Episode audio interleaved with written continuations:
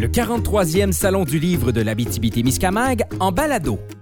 Merci à nos partenaires Desjardins Caisse d'Amos, Canadienne Malartic, Hydro-Québec, Sonospec, Sodec Québec, Conseil des arts du Canada, Patrimoine canadien et Raymond Chabot, Grant Thornton. Toujours en direct du Salon du livre euh, de la témiscamingue à Amos. Pour ceux et celles qui nous écoutent sur le web, ben, c'est en différé. Mais pour ceux qui sont là présentement avec nous, ben, bienvenue à cette confidence d'auteur. Euh, Geneviève Piché, qui est, à côté de moi, à ma droite, pour 25 euh, moins 1. Geneviève, je le fais depuis le début, ça commence à être routinier, mais plutôt que d'oser vous présenter alors que je vous connais pas vraiment, je suis allé chercher votre présentation qui se trouve sur votre maison d'édition. On va la lire ensemble. Vous pouvez commenter, intervenir, rouspéter si jamais il y a quelque chose qui n'est pas, euh, ben, qui pas à jour. Ou, euh, donc, c'est euh, puisé sur la page de Québec Amérique. Geneviève Piché enseigne depuis plus de 20 ans au primaire et anime des ateliers d'écriture et de lecture dans les écoles et les bibliothèques. Ça, je pense que ça doit être correct. Après Seul contre moi, un roman adolescent criant de vérité, elle aborde de nouveau avec doigté un sujet délicat, la mort et le deuil chez les enfants, dans un roman destiné à un public plus jeune. Elle est l'auteur de trois romans pour lesquels elle a été finaliste au prix Cécile Gagnon en 2004 et au prix Jeunesse des libraires en 2014. Un beau curriculum vitae. Merci. Et là, on vous reçoit justement pour 25.1 qui, euh, euh, je tiens à le dire, est poignant. Je, l'ai lu et euh, j'ai moi-même versé quelques larmes, je me commets. le roman est un espèce de mélange entre la fiction et la réalité, du moins au niveau du processus d'écriture. Est-ce que vous pouvez nous le raconter, cette espèce de processus qui est un peu spécial puis qui a mené jusqu'à l'objet littéraire qu'on peut lire aujourd'hui? Bien, moi, quand j'écris, je m'inspire de, de souvenirs, de, de, choses qui, qui, me touchent. Et puis, euh, il y a cinq ans, il y a une, euh, une de mes élèves à qui j'avais enseigné pendant euh, une année complète qui est décédée subitement. Donc, ça m'a, ça m'a bouleversée. C'est la première fois que moi, j'étais en contact avec la mort d'un enfant. Et j'enseigne, en fait, j'enseigne deux années sur trois. Donc, il y a une année que je consacre à l'écriture. Et euh, cet événement-là est survenu. J'ai enseigné pendant deux ans. Ça a continué de m'habiter, de, chercher un sens, parce que ça n'a pas de sens, la mort d'un enfant. Et euh, quand je me suis retrouvée en année d'écriture, c'était toujours là. Alors, j'ai commencé tout simplement à écrire à cette petite-là, sous forme de journal, pour essayer d'apprivoiser un peu euh, le deuil. Et je me suis rendu compte que ben, ça commençait à former quelque chose. Et là, je lis, aussi beaucoup, euh, quand il y a un sujet qui m'habite, sur ce qui existe. Et je lisais beaucoup, beaucoup de romans sur euh, des romans jeunesse euh, où la mort d'un enfant était abordée. Et je me suis rendu compte qu'il n'y en avait pas du point de vue de la classe où un enfant perd un, compagnon de classe. C'est que du jour au lendemain, le pupitre se retrouve vide. C'était toujours des, positions où c'était un frère, un père, une mère, donc une relation très proche. Donc, je me suis dit, eh bien, euh, je vais, je vais tenter de l'écrire. Donc, je me suis vraiment glissée dans la peau d'une, euh, d'une enfant, de l'enfant que, que j'étais. Je me suis imaginé, moi, euh, comment j'aurais réagi si, du jour au lendemain, une petite fille avec qui je me serais chicanée. Parce que cet enfant-là, c'est une enfant très vive, pleine de vie, mais qui avait aussi souvent plein de conflits. Je me suis dit, eh, qu'est-ce qui arrive? Si tu te chicanes et que le, vendredi, elle part et le lundi matin, elle n'est plus là? la, culpabilité que va porter l'enfant, euh, comment, elle va, euh, comment elle va composer avec ça. Donc ça, ça m'a... Euh, ben, c'est ce que j'ai voulu creuser dans ce roman-là. Puis c'est sûr que dans le processus d'écriture, ben, il y a d'autres... Ça, soulève d'autres choses. moi, toute la façon dont les enfants vivre, le deuil, les réactions des enfants. Donc, je suis allée dans plusieurs écoles pour interroger les, directions, les, professeurs, des gens qui l'avaient vécu, la perte d'un enfant dans la classe. Et euh, j'écoutais comment les enfants réagissent, je prenais des notes. Donc, il y a ça aussi dont je voulais témoigner aussi, que, les enfants, quand ils lisent, puissent, euh, quand ça survient, qu'il y ait des, que ça sonne vrai, que ça soit vrai, que toutes les réactions sont possibles et correctes. Et, euh, mais en même temps, juste le, la façon dont un enfant vit le deuil, moi, comme adulte, ça m'intéresse. Mais euh, quand on écrit pour les enfants, ça, ça, prenait une quête, ça prenait quelque chose qui allait amener les lecteurs à vouloir savoir ce qui arrive, parce que dans le roman, très rapidement, la, mort surgit. Et j'ai cherché, bon, comment, quelle allait être la quête de mon héroïne. Et puis, hein, j'ai cherché vraiment loin avant de me ramener encore une fois dans la réalité, parce qu'au même moment, euh, quand cette année-là, en, début début d'année, il manquait un élève dans la classe euh, de quatrième année. Euh, c'est un beau jeune homme, un beau garçon qui avait un tumeur au cerveau de grade 4, qui lui se battait pour sa vie. Alors le roman commence comme ça, et finalement, ben, la mort surgit là où on ne l'attendait pas. Et euh, ben, on, espère que, que ce, jeune homme-là va, survivre. Donc, lui, je, l'ai interrogé. Je me suis inspirée de, tout son parcours dans la maladie. Vous, vous avez créé le, personnage principal en vous imaginant vous, petite fille, mais vous avez quand même aussi vécu ce que le, le, prof vit dans le roman de perdre un élève. J'étais pas, c'était pas mon élève au moment. J'ai pas vécu euh, ce drame-là en étant moi en charge des enfants. Mais, euh, mais je pouvais facilement me l'imaginer. Donc, oui, c'est aussi c'est ma sensibilité d'enseignante là, qui. C'était l'enseignante qui parlait, c'est moi qui parlais, qui écrivais. Est-ce que c'est important pour vous, dans, dans votre écriture, dans le résultat final, d'en venir qu'à rendre hommage à cette cette petite fille-là dont vous avez entendu parler de la mort, ce petit garçon-là que vous avez interrogé, euh, ces gens-là qui vivent ça au quotidien, que ce soit professeur, parent, est-ce qu'il y avait une forme de d'hommage à aller rendre dans, dans... Je voulais pas rendre hommage parce que c'est un roman, puis euh, un roman, les personnages se doivent d'être crédibles, puis c'était une enfant. D'ailleurs, euh, quand j'ai fait, c'est une enfant avec ses qualités, ses défauts, comme comme n'importe qui, et c'était d'ailleurs quelque chose qui me qui me chicotait, qui m'angoissait un peu quand je l'ai fait lire à la mère de, la petite, euh, que j'ai baptisée Emeline parce que c'était pas, elle était plus vivante, je pouvais pas lui demander la permission. Et la maman, je la décris comme elle était, avec ses qualités, ses défauts.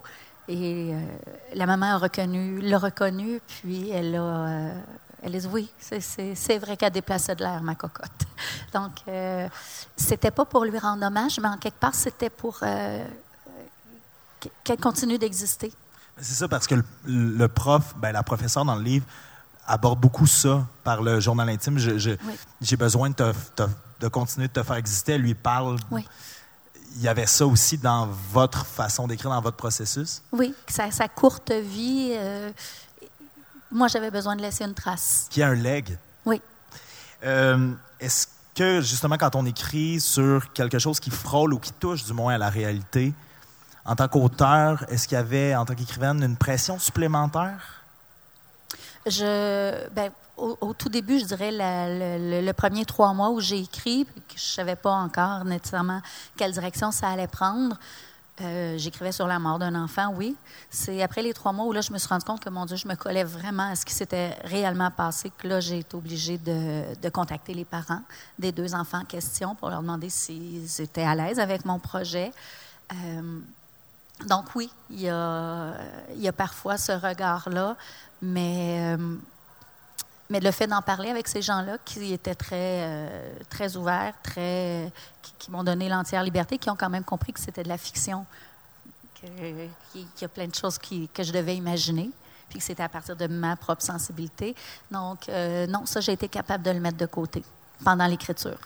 C'est sûr qu'une fois que c'est sur papier, là, ouf, c'est différent. Vous, vous l'aviez fait lire. Là, maintenant que c'est édité, publié, c'est quoi la réaction de ces gens-là qui voient leur ben, leur, histoire portée euh, dans un livre, puis qui, qui, visitent les salons du livre. Puis... Euh, la, maman de, de Méliane, qui est ma petite Emeline dans, dans, le roman, en fait, c'est ce qui est beau, puis ce qui, euh, ce qui me donne foi dans la vie, c'est que cette, cette femme-là, ben, on a gardé contact, et puis c'est sûr que pour elle, c'est c'est un baume. C'est un bon. C'est, euh, elle a besoin de parler de sa fille encore, puis de voir qu'on en parle encore, ça, ça, lui fait du bien.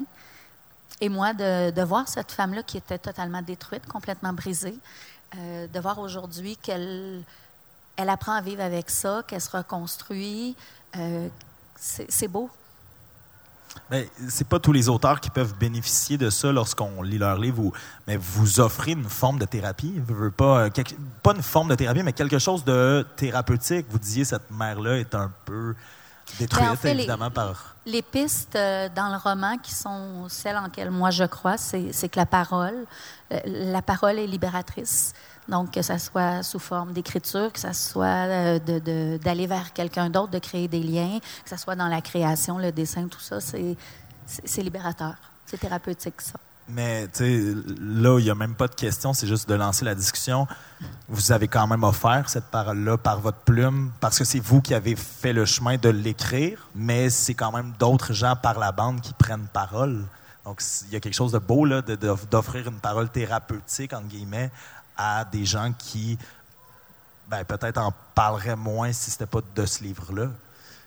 C'est une réalité. Et puis, en, en, discutant avec euh, des collègues, euh, on, se rend compte que c'est des choses qui arrivent. Et quand ça surgit, la mort d'un enfant dans la classe, euh, on est complètement démunis.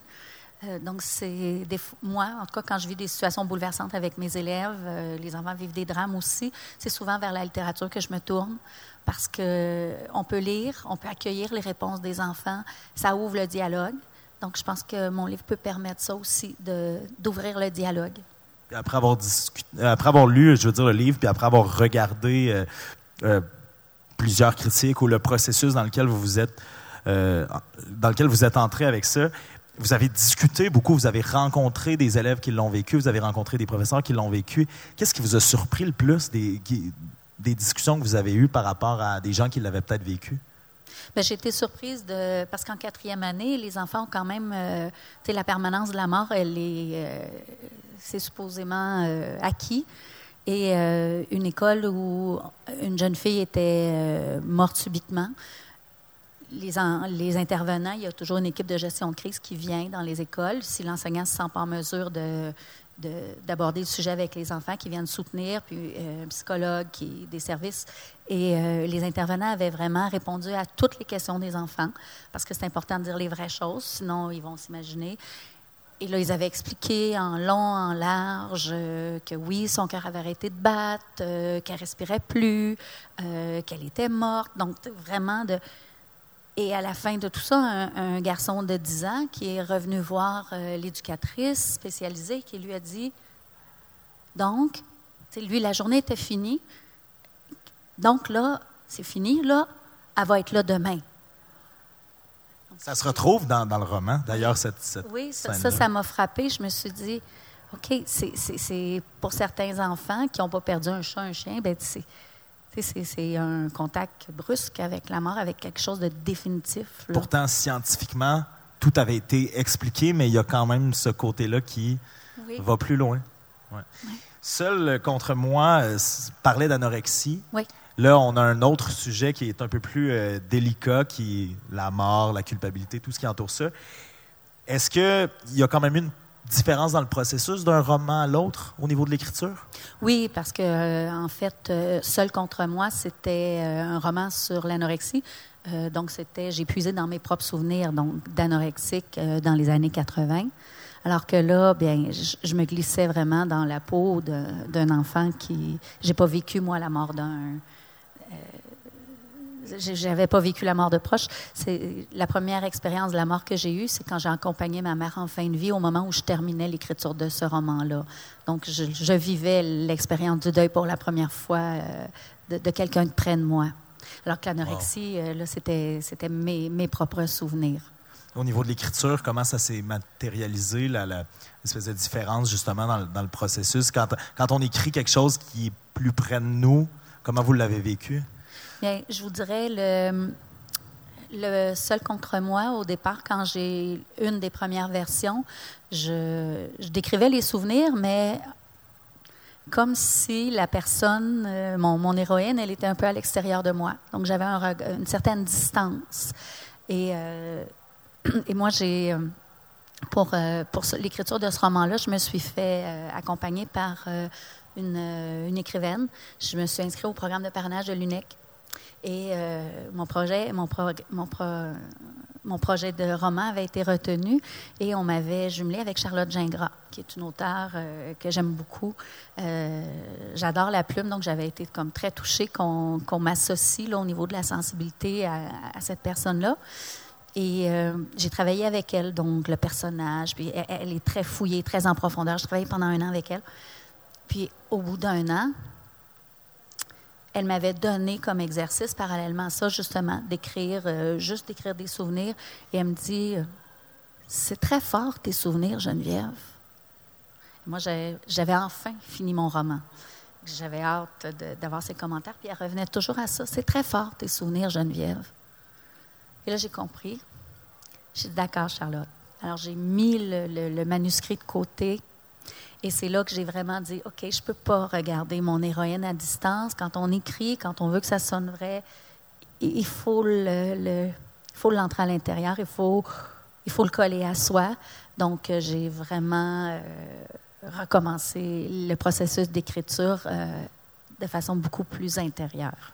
Et c'est, je dirais que c'est à partir de là que j'ai, que j'ai commencé à vraiment écrire. Donc, ce processus-là, je l'ai fait pour ce roman-là, de, vraiment me coller au personnage. De savoir. De le, vivre, de le ressentir. De savoir que notre héroïne porte des souvenirs qui proviennent de notre intimité. Est-ce qu'après ça, une fois que le roman est sur le point d'être publié, il y a un vertige? Non. Non, parce que. Vous étiez en paix avec ça? Oui, oui, oui, oui. Oui, puis au départ, même, c'est.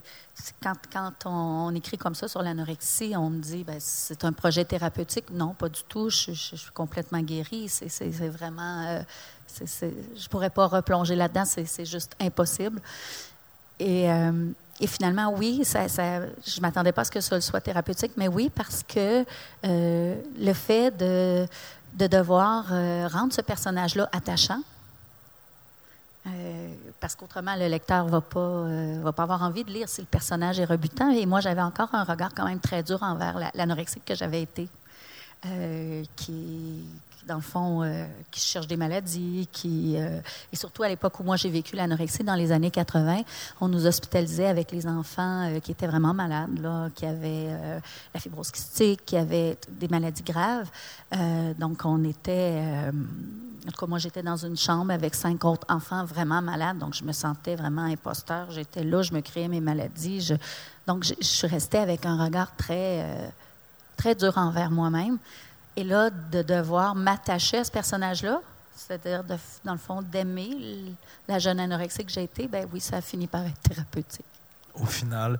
Euh, là, c'était une aventure qui vous concernait. 25 mois, vous l'avez, vous l'avez mentionné, c'était quelque chose où vous avez eu à interroger des gens. Mais est-ce que, quand même, d'être aussi près de son sujet au niveau de sa, sa propre sensibilité, que ce soit pour Seul contre moi, mais après ça, d'avoir entendu des histoires, donc vous pas, on est perméable étant donné que notre sensibilité est empathique. Est-ce que ça a été un carburant, ça, à l'écriture, ou ça a été plus quelque chose qui, des fois, pouvait nuire? Euh, ben, pour moi, c'est un. Non, c'est un carburant. Euh, c'est certain que ben, de se connecter à ça, puis de voir avec quoi ça résonne autour aussi. Pour moi, c'est un peu ça aussi, le processus de création. C'est euh, de sentir c'est de sentir à l'intérieur de soi une résonance avec euh, des événements extérieurs aussi. tu as l'impression que, oh, que ça, il y a des alignements, il y a des choses qui s'entrecroisent. Tu te dis, ah, il y, a, un chemin qui se dessine. Donc, ça, c'est ce que je trouve fascinant dans l'écriture, mais ça part de moi d'abord. Dans les remerciements de 25 mois, il y a une, phrase qui m'a marqué. Euh, vous dites un merci particulier à Charlotte Gingras, dont on vient de parler, pour m'avoir rassuré et remis sur les rails pendant la réécriture de ce roman. Cette nouvelle réécriture lui doit beaucoup.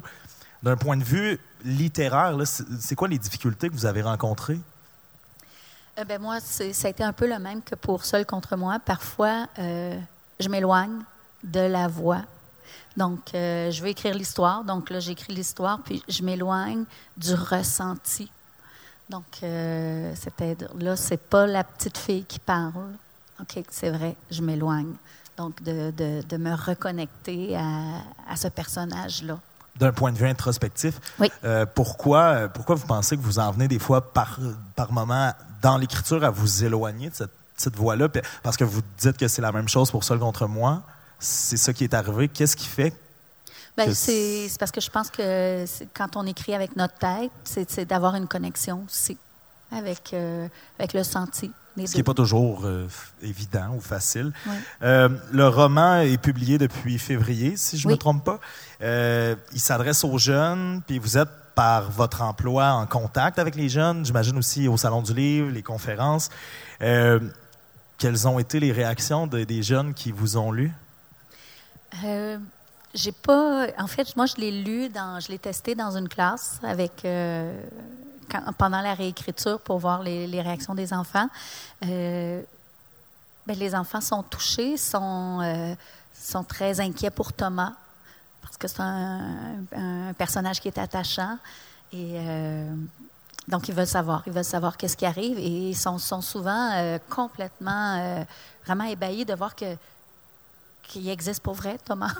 C'était un vrai garçon euh, qui, qui, a 15 ans aujourd'hui. On a fêté ses 5 ans de rémission. Euh, donc ça, puis que oui, euh, il y a vraiment une petite fille qui est morte pour vrai. Donc ça, ça les, ça, ça, les, ça, les étonne. Mes élèves à moi que j'écrive, eux sont habitués, c'est comme chose. Mais ils lisent vos romans, j'imagine, ou du moins. pas tous, pas tous. Est-ce qu'il y a une perception différente de ceux qui lisent et qui ne lisent pas? J'enseigne cette année à des enfants de 7-8 ans. Oh. Donc, dans cet univers-là, c'est des enfants qui sont encore très centrés sur, euh, sur ce qu'ils vivent, eux. Ils lisent peut-être moins des, des, romans aussi sérieux et délicats. Est-ce que, justement, dans le fait d'écrire sur des sujets euh, aussi délicats, euh, des livres qui sont destinés aux enfants et qui aussi mettent en vedette des personnages qui proviennent, qui, qui existent, Thomas, comme on le mentionnait, est-ce que vous sentez une responsabilité supplémentaire? Euh, ben, à partir du moment où euh, Thomas m'a accordé sa liberté, puis c'était tellement drôle parce que je l'avais fait venir dans ma cuisine avec ses parents pour lui dire ben écoute, euh, je me suis inspirée de toi. Puis quand je lui ai expliqué mon processus, ben, je me suis imaginée une fille de, de 9 ans amoureuse de toi. Il a ri, là, mais il riait, là, là. c'est sa vieille prof, là, amoureuse de lui. C'était c'était non, c'était drôle, mais non, j'ai pas, je me sentais pas une responsabilité. Euh, il me donnait cette liberté-là. Dans l'anecdote, on sent le Thomas du livre, je trouve, qui, qui s'esclave, qui prend la vie du, du bon oeil. Oui. Euh, il y a quelque chose dans votre style, euh, vous parlez des recherches, vous parlez des discussions que vous avez eues, il y a quelque chose Autant c'est un roman qui porte justement sur un sujet délicat, il est très littéraire, c'est une histoire, mais il y a une recherche, il y a quelque chose de plus documentaire. Est-ce que c'est euh, est-ce que c'est conscient chez vous ce choix-là d'avoir à documenter pour après ça être capable de mettre en mots des émotions? Euh, ben, c'était pas la, documentation, c'était pas les recherches que j'ai faites, c'était pas tant pour les émotions.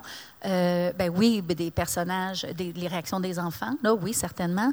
Mais c'était aussi les, comment les gens intervenaient dans l'école. Je me suis dit, j'ai lu beaucoup sur euh, comment, comment réagir là-dedans, les, les, recherches qui ont été faites pour accompagner les enfants dans le deuil. Parce que j'ai dit, mais l'enseignante, euh, les spécialistes, là, euh, je veux leur mettre en bouche des, des, des, paroles qui sont réellement aidantes. C'est ce style-là, plus recherche, plus documentaire, est-ce que ça fait partie de votre ADN d'écrivaine après trois romans? Je, suis curieuse. Fait que oui, c'est certain. Euh, je, je suis pas. Euh, les gens disent que ça prend beaucoup d'imagination pour écrire. Moi, je dirais que j'en ai pas. non, c'est vrai. J'ai pas d'imagination. Euh, je pars de ce qui me je pense que j'ai une bonne sensibilité. Puis je pars de ça, de ce qui me touche. Et là, quand il y a un sujet qui, qui, m'interpelle, ben, je vais lire beaucoup, je vais creuser, je vais chercher à comprendre. Puis après, ben, je vais, je vais, euh, je vais m'inspirer de ce qui se passe dans la vie, mais je ne vais pas euh, imaginer de A à Z. Je ne pourrais jamais écrire une histoire de monstre avec des... Non, ça serait impossible. Parce qu'il faudrait interroger des monstres, puis ça, ça se trouve moins bien. Euh, là, 25 mois est sorti en février. Est-ce que c'est correct de vous demander qu'est-ce qui s'en vient quand même dans l'écriture ou là, on prend une petite pause? Est-ce qu'il y a déjà des, ben, projets? Ma prochaine année, c'est une année d'écriture, mais j'ai, euh, je dirais que j'ai, des marmites là, où j'ai, mis des choses dedans, puis je vais avoir besoin de l'enseignement, quand on enseigne, c'est, on prend un million de décisions à chaque minute. C'est, très, une charge cognitive très élevée, donc j'ai besoin de me déposer.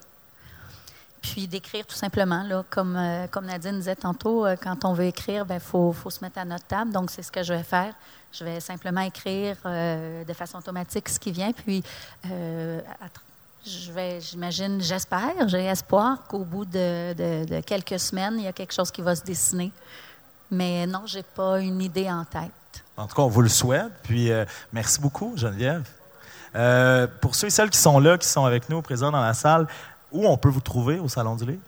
Je vais être chez, au kiosque de Québec Amérique. Parfait. Et euh, ben, évidemment, il y a des idées comme quoi ça pourrait se transformer en podcast. Donc, sur le web, est-ce qu'il y a une page Facebook, un site Internet? Je suis pas très... Euh, pas très réseaux sociaux. Non, hein? pas du tout. Mais probablement sur le site euh, de, Québec, Amérique. ouais. Oui. Ben, merci Geneviève. Merci, merci. beaucoup.